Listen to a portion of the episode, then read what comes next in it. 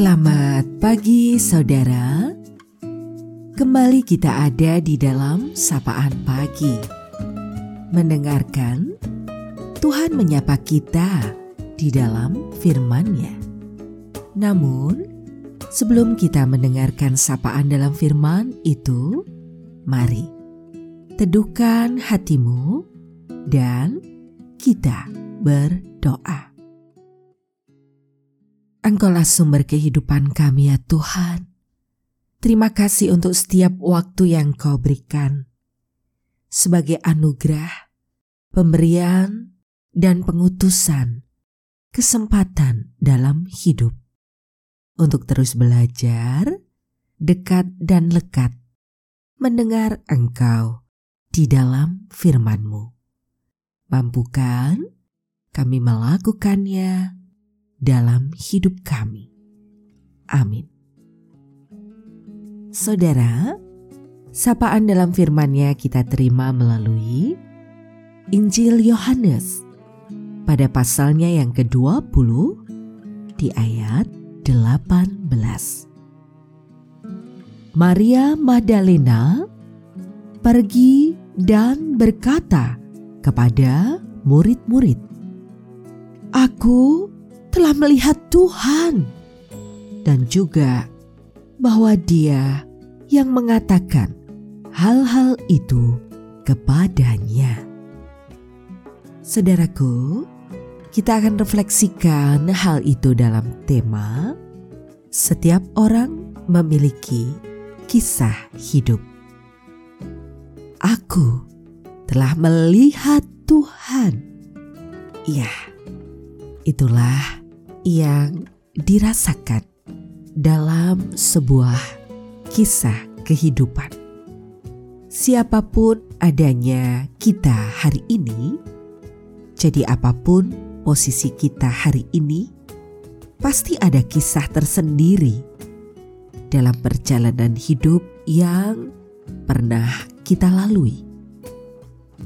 Susah, senang, bahagia, menderita, jatuh, bangun, mendapatkan, melepaskan, semua itu telah mengukir cerita tentang masa kehidupan kita di dunia. Ada sebagian kisah itu yang kemudian mampu kita ceritakan dan kita bagikan kepada orang lain. Ada juga yang secara tidak sengaja akhirnya diketahui oleh orang lain. Padahal kita sudah mati-matian mencoba menutup rapat agar kisah itu tidak terdengar oleh orang lain. Ada juga kisah dan cerita tentang perjalanan hidup kita yang benar-benar jangan sampai bocor dan diketahui siapapun selain ya diri kita sendiri dan relasi kita bersama Tuhan. Saudara, seorang sahabat men-sharingkan rasa syukurnya atas karya Tuhan yang pulih dia alami di jalan kehidupan ini. Kegagalan dan kejatuhannya yang telah dia alami menjadikan dia seperti saat ini. Dia memang tidak lagi menjabat jabatan di lingkungan publik, namun secara pribadi dia mengalami jalan batin yang luar biasa. Dia merasakan sentuhan dan pertolongan Tuhan yang luar biasa. Tuhan telah menghidupkan dia dari kematian rasa, pikir, dan kehendak, bahkan kehancuran. Lalu Tuhan mendandaninya dengan kedamaian, kebahagiaan melalui jalan baru kehidupannya. Dia katakan bahwa dia merasakan Tuhan selalu punya jalan untuk menjadikan dirinya dekat dan setia padanya. Dan bahkan dia ungkapkan, "Ya, Tuhan selalu punya jalan untuk menjadikan kita dekat dan setia padanya. Jika saja hidup dan jalan karirnya berakhir seperti yang diduga banyak orang, maka Tuhan tak ubahnya manusia yang hanya bisa menilai dari luarnya saja tanpa sanggup mengubah kenyataan. Namun Tuhan menunjukkan keilahiannya manakala Dia berkenan memberikan kesempatan untuk bangkit kembali. Dia tidak menjatuhkan hukuman atau menghancurkan perjuangan orang yang percaya kepadanya. Seringkali penilaian dan sikap manusia pada sesamanya lebih keras, lebih kejam daripada apa yang dikehendaki Tuhan. Dalam bacaan Injil sebagai firman Tuhan yang kita terima tadi, Maria Magdalena dikisahkan pergi dan berkata kepada murid-murid, "Aku telah melihat Tuhan." Dan juga bahwa dia yang mengatakan hal-hal itu kepadanya. Saudaraku, setiap orang sejatinya ingin menuliskan kisah hidupnya dengan tinta emas. Pengalaman Maria Magdalena menjadi contoh pengampunan dan tindakan Yesus memanusiakan dirinya telah menjadi tanda betapa Tuhan sangat mencintai dan menghargai setiap pergulatan batin manusia.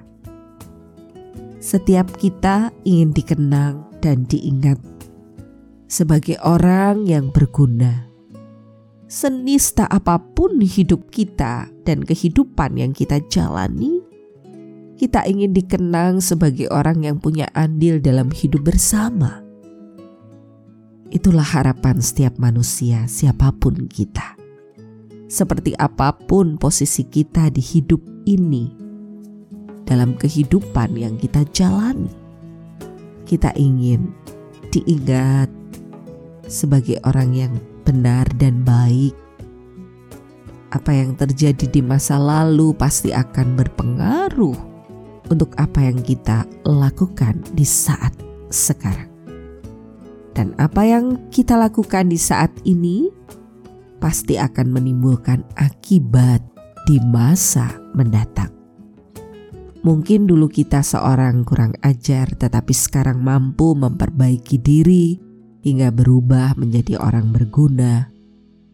Kita bisa melihat Tuhan melalui karyanya di dalam pergulatan-pergulatan batin dan pergulatan hidup kita. Saudara, mari terus ada dalam rengkuhan cinta dan kasih-Nya, dekat dan lekat padanya.